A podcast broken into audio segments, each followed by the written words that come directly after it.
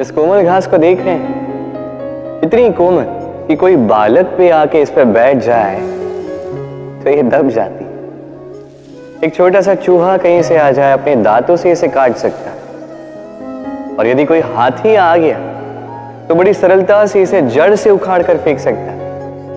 है ना? अब देखिए। मैंने इसी घास को गूंथ कर एक रस्सी बनाई और अब वही कोमल घास एक शक्तिशाली बंधन में परिवर्तित हो चुका। ऐसा बंधन जो किसी हाथी को बांधने में काम आ सकता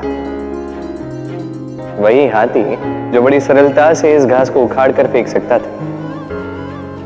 समझे आप? इसी रस्सी की भांति यदि एक साथ रहोगे, एक दूसरे की सहायता करोगे, साथ निभाओगे तो कितनी भी बड़ी समस्या क्यों ना उसका हल बड़ी सरलता से आप निकाल पाओ राधे।